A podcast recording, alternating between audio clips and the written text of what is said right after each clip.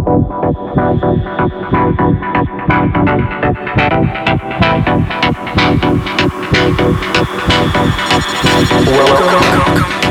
to ChromaCast.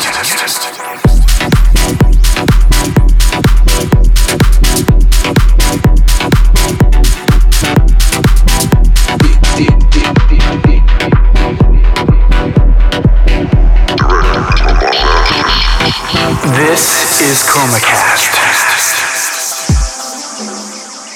Hello, listeners. Jeff DeVoe here. As promised, this is the full interview with Origin, full of incredibly interesting thoughts on virtual reality, futurism, music production, and life in general.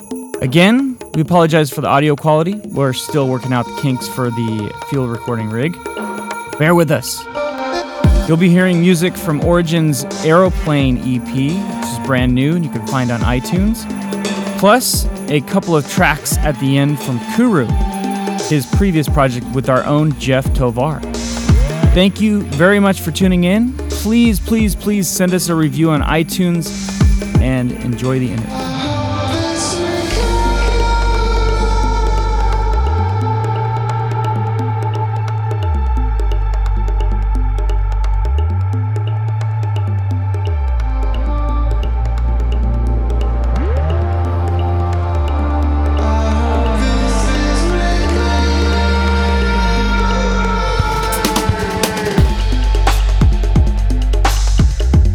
Is Jeff Tovar from ChromaCast. I'm here with Jeff DeVoe, Hey, how are you doing? and we are here live with Ryan Origin.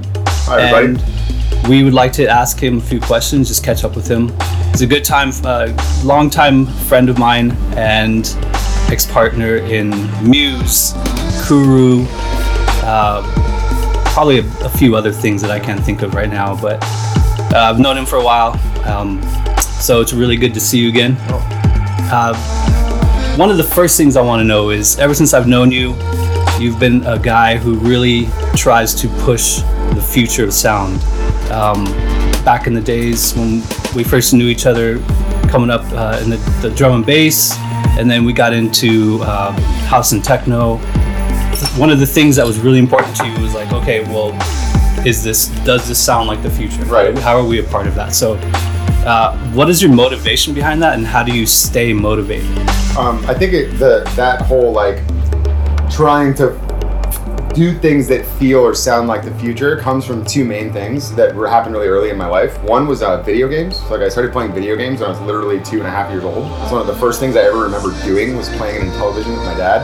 And that kind of turned on this thing for me of like the idea of like digital stimulation and things that like creativity in this very like non-natural way that was very literally bright and like shooting this light into your eyes and it was very engaging and uh, that that always kind of flavors everything I do. There's like this there's there, there's something that a video game does that it makes you feel in a way that no other kind of medium does and yeah, there's a lot of reasons for that. And then on the second part, the other thing that was really influential to me was getting into into rave music when I was really young. You know what I mean? Because you know, listening to old breakbeat hardcore when I was 13, 14 years old, I was watching electronic music crystallize. I was watching electronic music become a thing. And you know, when I first started listening to it, it was like house music or like breakbeats, and that was it. And then I got to watch all the forks happen, and I got to watch like drum and bass start to like jump its way out of the breakbeat culture a little bit, and I got to see like acid techno start happening. And then fast forward a few years, and now there's like five different, six different, ten different genres that are all doing these incredible things. And so that train, that idea of like let's all push art forward together,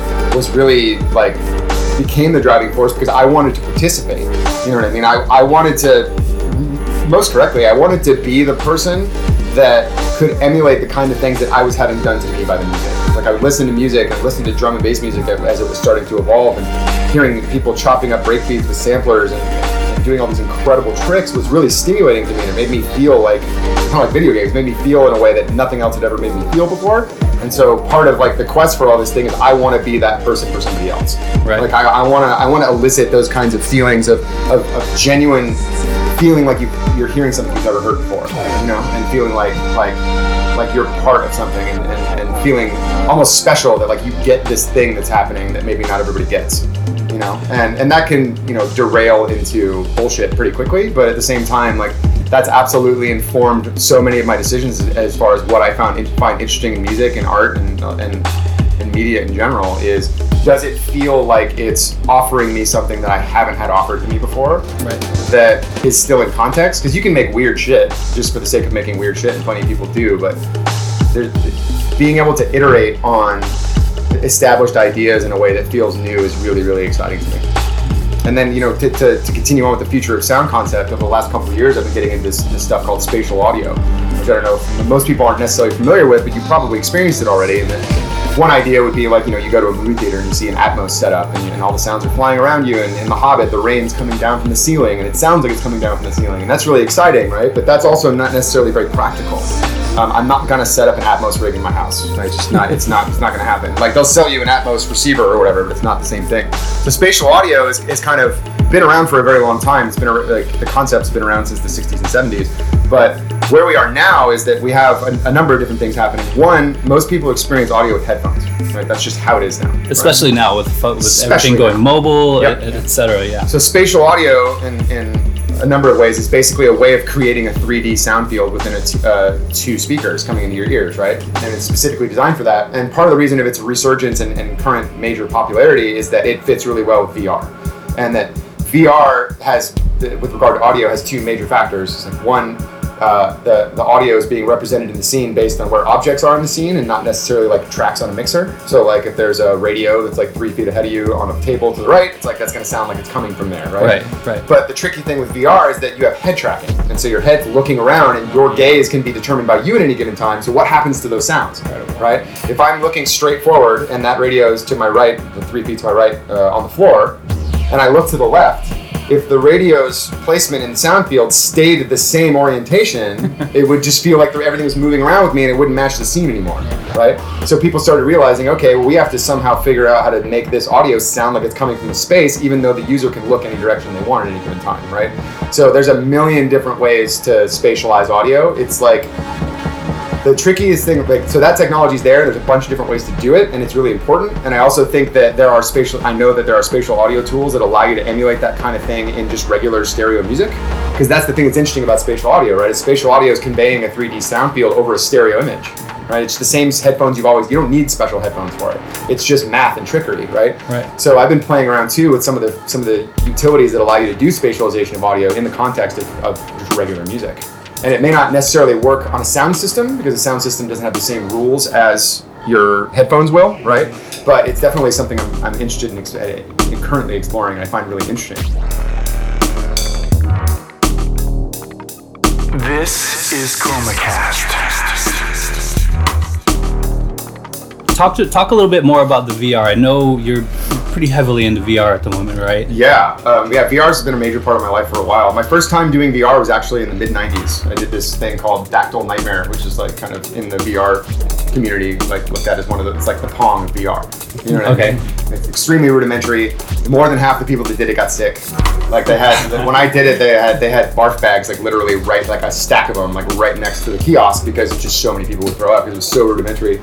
Um, and so that you know the VR thing is is I'll get a little esoteric here for a minute. Like VR and mixed reality in general, mixed reality meaning augmented reality and virtual reality, et cetera, et cetera. It is the next computing platform.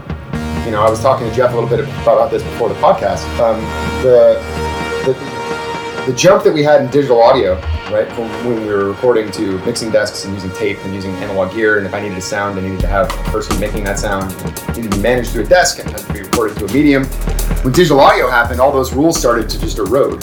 And all those, it's like, well, okay, I can have 175 tracks and I'm not limited by anything, or I can make this audio go backwards without having to turn the tape heads around. You know, there's all this. So fast forward 20 years, and now you've got these people doing the most unimaginably incredible shit with digital audio and things like Ableton and Bitwig and Logic. It's all so incredibly powerful. Well, VR is the next computing platform, right? So it, it's it's it's as big or bigger of a jump from not computers to computers, Right. Right, and so that's where we're sitting right now. And so that absolutely fa- a falls in line with what you can call my my quest for futurism, or like feeling like I'm pushing something forward, right? Because a computers like are a major part of all that, and this is the next platform for computing. But secondarily, um, and this is a little esoteric, but I think that, that mixed reality is the, the singularity of all forms of creative expression. Everything that you do that you can be, that is a creative impulse can be done in VR, Right. right? Yeah. So, dance, architecture, story, music, sound design, all of it, and it's all got that layer of the, the person's inside of the thing, right? Mm-hmm. And you know we have to, and we have things like spatial audio and, and incredible graphics, and it's a it's a pretty amazing thing. So to me, I, I'm most interested long term about what it means for music to exist in that world, both from a experiencing music standpoint and from a creating music standpoint. And there are many utilities and, and programs out there currently that will let you do things like create or play back music in virtual reality. A number of them, stuff like Soundstage, the Wave. Um, there's a program called Lyra. I was going to ask you. uh, You brought up that question in mind. Is there a DAW for VR? There's not a full-on DAW. Um, there are things that are doing pieces of what a DAW does. I see. So, for example, the Wave uh, is the, probably the most well-known music-related VR application right now, and it's more of a social network than it is anything else. It's a social network with turntables. Oh, interesting. You know what I mean? And it occurs in VR, and it's very sophisticated and it's very pretty, and they have like Strange Loop doing all the visuals for it, and like it's it's extremely sophisticated. and It's really neat, but it's become like an amusement park more than a DAW. You know what I mean? yeah. That's not a criticism. That's just what it is. Yeah. And and they're going to do very well in that world. And the other the other things that were kind of DAW-ish were you have uh, there's a program called Soundstage that um, Uh, the guy's name is escaping me right now. Very very smart developer. Used to work at Disney Imagineering left the company to do this thing called Soundstage, and Soundstage is basically like a modular synth environment with like step sequencers and like a bunch of gear that you connect together, and you can do that in VR. But also the, the tricky thing about that is that it's still kind of not a DAW. Yeah. Like you're not really gonna make music that you're gonna put out with that thing. You can't sequence anything. Well, you can sequence with step sequencers, but like that's Yeah, not even that's not really soft. sophisticated step sequencers. Like it's gonna be very difficult to do something, Yeah. you know, that, that sounds like a tune, and the processing's pretty minimal. And so that you know you could probably do stuff where you started with Soundstage and then exported those parts and then put that into a DAW. But I wouldn't want to try to make a tune in that thing. Yeah. Um, and then there's other options too. There's there's Lyra. There's a, a company called Lyra. Out of, I, don't, I think they're based out of Taiwan, but um, they're they're doing a cool thing. They're Vive X program. Um, I also wanted to say about Soundstage. Soundstage, that program is no longer existing because the developer got hired by Google. Oh, so wow. we're very curious to see what Google's doing, right? Because Aren't we all? yeah, totally. Yeah. Google does a lot of cool stuff that impacts our lives. You know what I mean? And so I'm, I and they and they have kind of the default best loved VR application in Tilt Brush. I mean, Tilt Brush is like that's the that's the thing most people have tried, and it's still kind of one of the best things in VR, even though it's probably two years old now. Yeah, yeah. Right. And I think it was a student project or something like that. So. Me going through all that. There's also some options. There's a thing called like Muse Sound, which is in early access on Steam right now, which is a spatial audio DAW. But I think all it really does is allow you to play back audio files and place them in a sphere, so or place them in a space. So that's not necessarily. I mean, I guess you could mix with it, but there's not really a full-on DAW solution. But the the so there's that. But on, on the flip side of that, like what is a DAW in virtual reality? You know what I mean? Like Right. it doesn't. One of the things that the virtual reality, virtual reality industry is running into right now is is um, and part of like why it's not necessarily the content's not necessarily there yet a lot of the time is that a lot of people are trying to stick things that make sense on a flat screen into VR. Like the first thing everybody did in VR when it comes to game production is they started making first person shooters. Yeah. And they're just fucking everywhere in VR. And it's not necessarily a thing I want to do in VR. The things I find more compelling are like story based or, you know what I mean? Maybe not even action, where it's more of like an experiential thing, right? Right. And that, that's just, it, and the point of me saying that is that you have to step into the medium with this stuff. You have to say, all right, well, we're, we're, we're we're moving forward into this new computing platform. Like the old tricks aren't going to work anymore. The same way that having like a, a 1970s workflow with Reason doesn't make any sense. Yeah. You know what I mean? So we, we- so you know, I'm doing a little bit of development in that world right now to try to make something that steps into the medium and allows people to have access to tools in, in, a, in a manner that makes sense in virtual reality, right? So we'll, we'll see what comes of that. But it's definitely something I'm interested in. Yeah, you can imagine it's kind of like as if you were to first step into a country that you've never been to. Sure. You know, it's like uh, you- go and experience the things that you're comfortable with. Yeah, like, you go oh, there- McDonald's. there's McDonald's. Yeah, totally. exactly. Oh, It this, tastes the same everywhere. Yeah. You know what I mean? it's just a little different, you know. Yeah, right. They might have sushi on the menu, Yeah. but But maybe on the next trip, you decide to go into um, do some camping or something, something you you know you never experienced. Sure. You learn how to operate in that space Sure. as time goes by. Yeah, that, that's absolutely true with, with VR in a lot of ways too. And the other thing that's interesting about that is like you think about the connection you have with your computer, right? The computer is like you're inherently disconnected from. You are listening to Origin on Chromacast. Yeah. Right? You are three feet away from it, and it's definitely like taking up your whole vision. but it's not necessarily like it's not interacting with you in, in, a, in a deep way. When you're in VR, at least two of your senses are being revealed, right? I mean, and At least, yeah. more, Oh, right? Because you have the somewhat emulation of touch, which gets more sophisticated as time goes on, and then you your vision is just gone, right? Your vision, and then your vision is is and the and the environment you're in is behaving similarly to the way it would were you there, and so that just throws your equilibrium into a whole thing. There's actually a term for it. It's called presence. And the idea there is that like you forget that you were somewhere else before. Right. Right. That's Right. that's a pretty fundamental thing. You know, that, that's a that's that's something that is is very difficult to describe, even though I've had to describe it many times, and is is not really replicable by anything else. You know what I mean? That's that's only available with, with VR, and that's that's incredibly exciting. Have you had that happen to you a lot after you get out of? Um, I've, I've probably spent 300 hours in VR by now. Um, spent a lot of time in VR, and there have been times where I've been in my living room here with my Vive setup, and I put on the headset and it was sunny, and I took the headset off and it was dark, and like seven hours had gone by, Wow. and I thought an hour had gone by. Like I genuinely believed, like oh, I'm just gonna quickly do this thing, and then it's like the day's over. Right. wow. So yeah, and, and also I'll forget that I'm even at home, Yeah.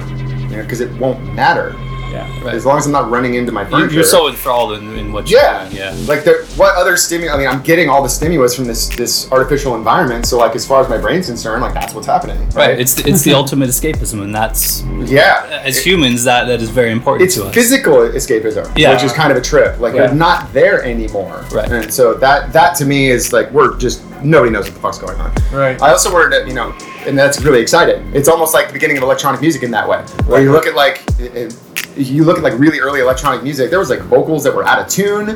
Oh, like yeah. they play the whole track and they're out of tune the whole time, and that's happy hardcore. Yeah. you know what I Exactly, mean? Like yeah. that's like the sound of that is like, oh, the vocals are off key. It's so awesome. You know what I mean? So we're kind of we're just exiting that stage now, where everyone's like, what the fuck do we do with all this stuff? Like, oh, our game makes people puke instantly. I wonder what you know what I mean? Like, so yeah, that's really exciting to watch all that stuff crystallize, and then you know you look at what's happening with augmented reality, and, and augmented reality is actually going to probably end up being the thing that you end up using as a creator. Exactly. It's got it's got more uh, use in the real. It's more practical. It's more practical, yes. Because the, the idea is like, do you want immersion or not? Do you want to be Right. gone into the thing, or do you want to use the thing to Exactly. benefit what you're working on? And I see a future where it's going to be in, in a very, very near future where you're going to be working with a touchscreen Yeah. and, and a keyboard, and you're going to be doing your thing, and then you have your augmented reality headset on, and you need an interface from Photoshop or whatever to come up in 3D, and it comes up in 3D, and then you're manipulating it. You know? Yep. Like I think that's, and then realistically, the thing. VR is going to be around and it's going to be very important, but I think the thing that we're going to end up using every day, just in the same way that it would have been unimaginable for you to have a cell phone in your pocket 10 years ago all the time, like you have to have your cell phone. If you leave the house and you're five miles away from your house and you forgot your phone, you will turn around and go back to your house and get your phone and then go, right? Yes. It's going to be more indispensable than that. Right. It's going to be like woven into the fabric of what it is to be a human in a metropolis. Right. Well, it's because it's going to be built into more products too around us. Oh, it's Oh, not totally. just going to be where our phone is our phone. Can't No. leave house without my phone. No, it's an gonna be- extension of the environment. Yeah. So you're exactly. turning off a layer of the environment if you don't have your AR headset. Yeah, Exactly. if you don't have that, you don't go to the mall and and you don't get all the extra promos that you Right. got. That Exactly. Save money. Or I can't, I can't, I can't immediately pull up someone's Facebook profile when I'm talking to them because I forgot Right. what their name Yes. is. And so the problem there is like, bye bye privacy. yeah. Well, it's all getting very Black Mirror. Yeah, totally. I mean, Totally. yeah, we're, privacy, sadly, is going to be very rare and probably very expensive Yeah. in the future. that's- that's it's going to be a to put it. luxury product. It's a, it's a very, yeah. so obviously, there's always the dystopian like slant stuff, right? Are computers good or bad? yeah. I can't answer that.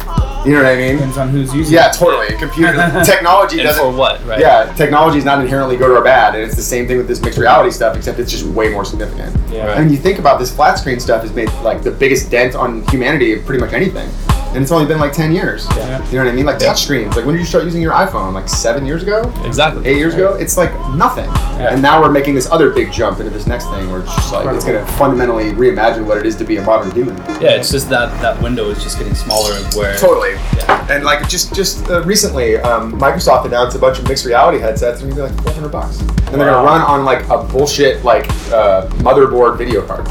Oh, like the, the Raspberry Pi or something. Well, like just that? like whatever your laptop. has. Oh yeah. Just plug it in and use it. You know what I mean? So that's gonna bring the barrier of entry down big time. Mm-hmm. And Apple just announced a, a basic beginning of a strategy. Like it's it's coming. It's coming sooner than I think people think it is. Yeah, jump on the wave or get swallowed. Yeah, pretty much. I mean, yeah, I think that you know, like with smartphones, the first couple smartphones were really fucking awkward, right? And and then the iPhone happened, and then it like, oh, this now I see how this works, right?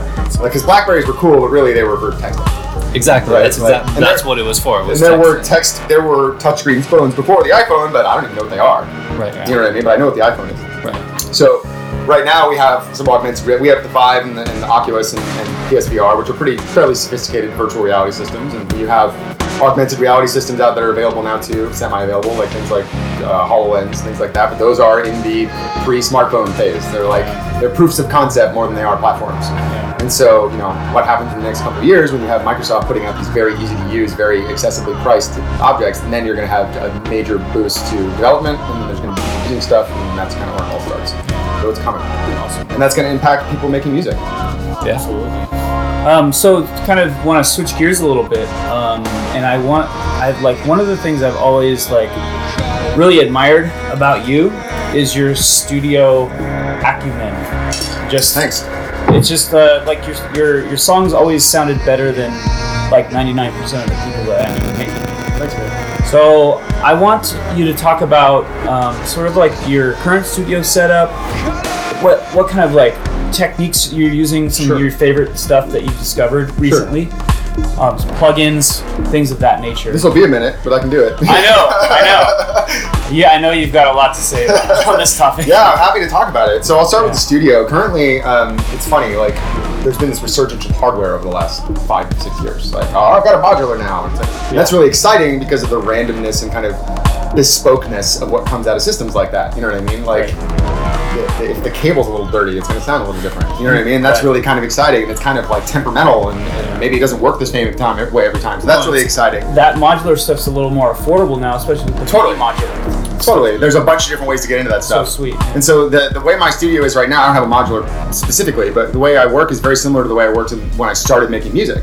When I started making music, I was 13 years old, and I had um, Cubase 3.1, which did not even have digital audio. Yeah. It was a MIDI sequencer. Wow. And so my setup was I had a Mackie mixer and a sampler and a couple synthesizers and like a drum machine or something, and all that stuff was getting sequenced on my computer and thrown into a DAT machine through the mixer. And that's how I made tunes, right? And so you know, fast forward to now, and I've kind of kept that workflow to a degree. Obviously, I'm utilizing all the benefits of digital audio and like fancy computers and stuff, but it's still like a bunch of hardware making sounds. Yeah, And cool. part of the reason that I like that, and I've always liked that, is that it feels like it's mine. You know what I mean? A, for a number of reasons. A, I literally made it, Yeah. like, because I'm not using presets necessarily, or I'm starting at presets and manipulating them. But then, like, there's something really satisfying about A, the sound quality is incredible if you're capturing it right. But more importantly, the fact that I can touch the thing. Yeah. And when I'm touching, and it's not a MIDI controller, it's not like a representation of the thing that like goes through MIDI. It's like I'm, I'm putting my hands on a machine, and that mm-hmm. machine is responding. Yeah. And the knobs, you know, in MIDI you have 127 steps of modulation that you can do, unless you're talking about pitch bend. That's not right. very much resolution. That's pretty low resolution. Yeah.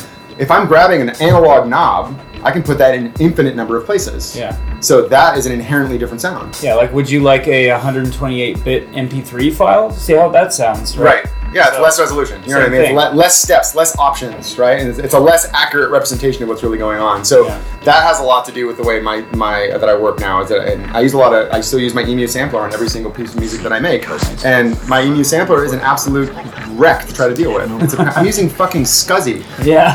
Oh still, in 2017, I have a SCSI rig in my Uh, studio. You know what I mean? And but it's for me, it's worth, worth it, it, right? because that you know to go back to drum and bass for a minute, like that is the sound of drum and bass. Like that's where like that's where you get like the the Stakka and Skynets and like that quintessential drum and bass and the TVs and that there's this totally there's just quintessential sound that thing that just sounds like drum and bass. And to be honest, it's also cheating shorthand. And the reason I say that is that you can take anything. The Gridlock taught me this. You can you can put anything into an EMU, roll the low pass filter all the way down, and it's like an amazing sound. like it- it's like I, he put out a tune a couple years ago that was a breakbeat put into the EMU and rolled down to like 70 hertz or 50 hertz or something, and that was the bass line of the track. There's something that happens when the when the filter gets low that all of a sudden it just brings out all this incredible sub energy. Resonance. Yeah, there's just nothing else like it. There's Wow. nothing else that sounds like it. At least not that I've heard.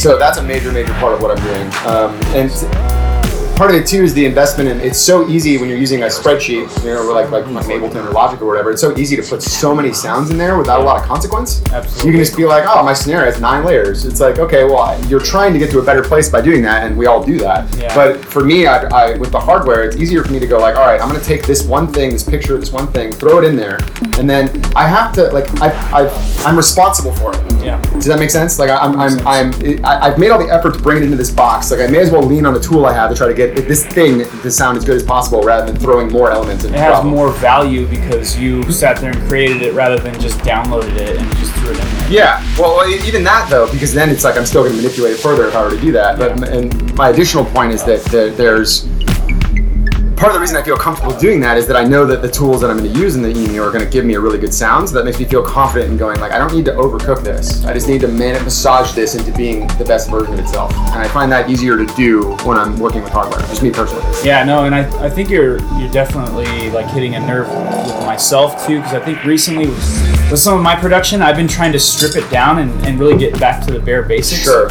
Not only is it like makes the, the sound of the tune cleaner me, for me personally, but I think like in the mix down process It's so much easier. totally It's helps. so much easier. 'cause Yeah. You want to juggle 150 balls or 20? Yeah. You know what I mean? Like, yeah, and again, it comes back to that like responsibility for the sound.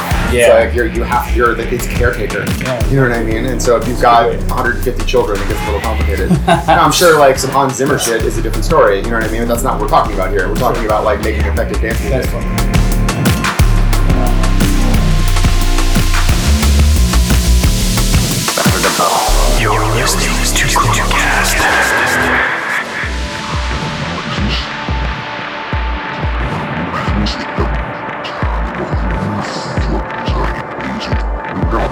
About the stuff you like the best. It's rarely super complicated. Sure. Rarely. It's true. It's very a lot of the time there's like nothing in it, and Yeah. it just works for whatever reason. You always listen to it and go, I could have made that. Yeah, right. And then you try to and you're like, well, you know, that goes back to the sound source thing in the first place. Like, part of the reason I work with hardware too is that, like, it just fucking sounds better. Yeah. You know what I mean? I I don't have to do as much, and so I can have less sounds in my songs. It makes it easier, right? Um, as far as uh, things like plugins, well, and techniques too. You know, my friend Pat Mundy taught me a really amazing trick that I use all the time now, and it seems so simple, but I use it on everything. So, like, we're all side chaining, right? Side chaining is a thing all over the place, and many, many Dynamics plugins have the ability to put in release or attack time in milliseconds, right? So Pat Mundy taught me this trick, and it's it's so good. Anything that has to do with compression or side chaining or whatever. Let's say like I set up a sidechaining compressor on something, and my release time's at 84 milliseconds, right? And that because I set it by hand, and it's like, all right, that sounds about right to, to what I'm having trying to have the side chain do. Right. So what Mundy taught me, maybe this is basic, but it works for me you look up a delay time calculator based on your tempo, and then you find the nearest Yep. number that's actually in time and set it to that. totally. Right? And the thing that's interesting about that is that you multiply that times multiple devices across multiple tracks, and all of a sudden your whole tune has this cohesion that it wouldn't have had necessarily before. Really cool. And it makes a way bigger difference than you think. And the more things you do it to, the bigger difference it makes. Wow. And I'm more of a fan of like kind of side chaining as a tool rather than an effect. Yeah. Right? Like I, I like it to get sounds in place rather than like a big electro house wobble or something. And um, it really it really opens up the mix and makes life so much easier. And it's easy to do. Like there's a Max for Live device that will spit out like a bunch of different uh, delay times for you. Just put it Master and look at it. It's funny um, that you bring that up because a couple, like last year, I was talking with Joe S about this topic, and he's like, "Could you calculate like all the delay times for different tempos?" And so I did like an Excel spreadsheet Oh, no. of all of them, sure. and that's so that's really interesting that you bring it up. Now, like I haven't used it since I like set Try it up for Joey. Now I need to try that. that, that, you know, you can do, you can look at it in two different ways. Like, you can look at it as like, here's all the numbers that I know will work. Yeah. Let's try a bunch of them until something happens.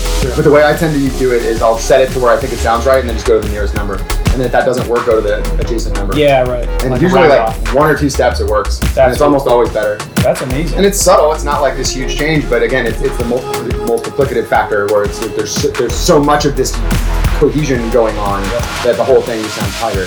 So that's been a that's been something I use just like a fall now on pretty much anything with milliseconds in it. That's really like cool. You know, like one out of 50 times I'll be like, oh, it doesn't matter. Yeah. But most of the time I'm using that. So that's a big one. Um, awesome. what am I using a lot of right now? As far as plugins, like the only digital synth I use or computer synth that I use is Serum. Um, I really like Serum.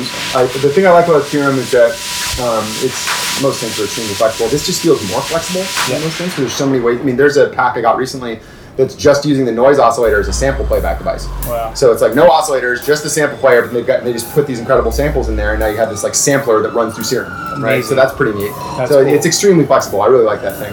Um, other plugins I lean on constantly. Um, my favorite reverb right now is this thing called RP Verb by Rob Papen. It's Oh. um, just absolutely beautiful reverb. I love that thing. I use it like it's pretty much the only reverb I use. He's the guy that did sub boom bass. Yeah, that yeah, guy. and a ton of other Uh, things. Ton of yeah. other stuff. Yeah. Yeah, he's great. Um, and then I use the Sound Toy stuff. I really like. I'm just addicted to their shit. And um, for mixing, I've been using the Slate stuff a lot. I Oh, yeah. they, they make really, really good products. I have their all. I thought the total bundle. They're great. I mean, the, the somebody brought up to me the criticism of it, which is fair, is that it's kind of their stuff's very colored. So like, if you take the plug-in and turn on a track and don't do anything, it's going to change the sound. But I usually find it pleasurable. Yeah. You know what I mean? They, it gives you that analog sound. Yeah, it sounds I nice. Like, and it's just it's a nice it's a, it's a nice sounding suite of stuff. I get the results I want out of it. You know what I mean? Awesome. Um, that's incredible. Um, there's a lot to take in right there. So Sure. anybody who's like interested is interested in production, I highly suggest that you check out all of that stuff. Absolutely. You are in tune to ChromaCast.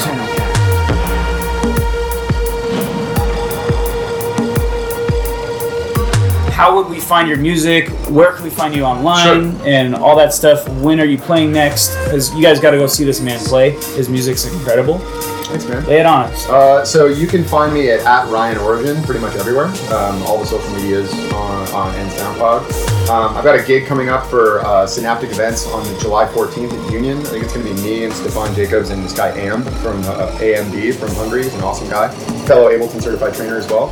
Um, he's pretty cool. I run a, um, I help run a education program in downtown LA. Uh, um, we have a Ableton certified training center at Relativity School in downtown at this beautiful facility, and we do a thing called electronic music sessions. Uh, that's a 12 week program. You can learn more about that at electronicmusicsessions.com, I believe. Or you can go to, actually, more correctly, you can go to uh, relativityworkshops.org slash EMS. Um, we're doing some really fun stuff there. One thing I wanted to add with that is we have a new thing that I haven't seen done anywhere else in any other audio school. We're using something called a Dante system, and Dante is audio over Ethernet. And so what that lets us do is um, the teacher laptop is connected to the, to the network via Ethernet, and the teacher laptop broadcasts all the audio lossless with no latency to all the individual student computers. Wow. And then the students are using uh, Audeze headphones, which we give them for free, and subpacks, and then push two. So the idea is like I will teach like we've had to re- uh, reimagine how we teach people things because what we can do is we can say, all right, I'm going to make this bass sound, and you're hearing it, one, and then it's going into your Ableton session, it's playing through your playback system,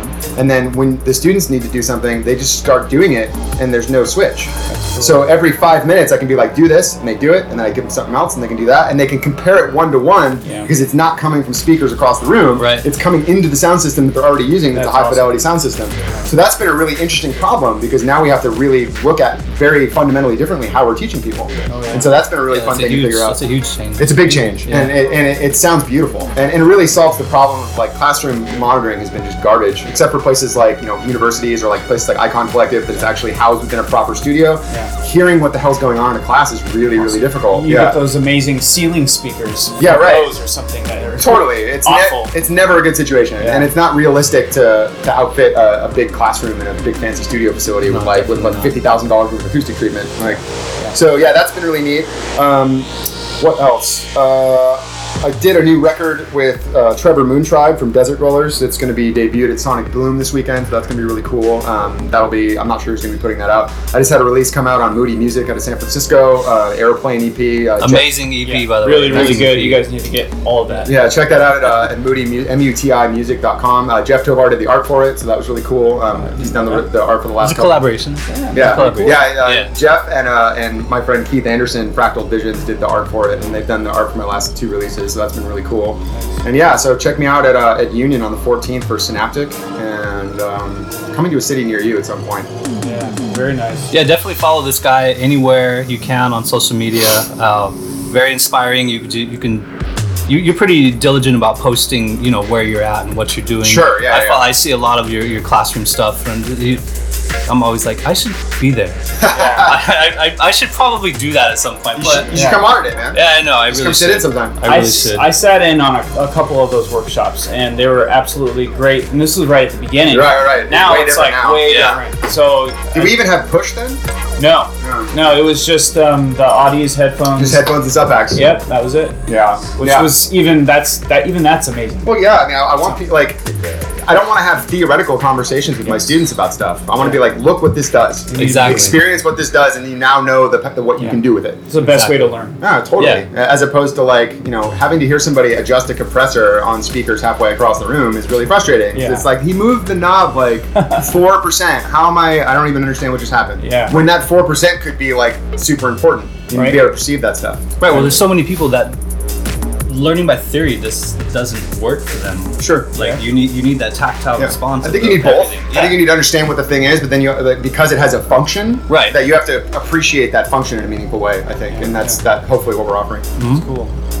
Thanks a lot, Ryan, for coming on the show, and thank you for this uh, mix that everyone's about to hear. We're really excited uh, to talk to you, and really excited to know you. Awesome. Thanks for having me, guys. Yeah, absolutely. Thanks, Brian. And let's get into the mix.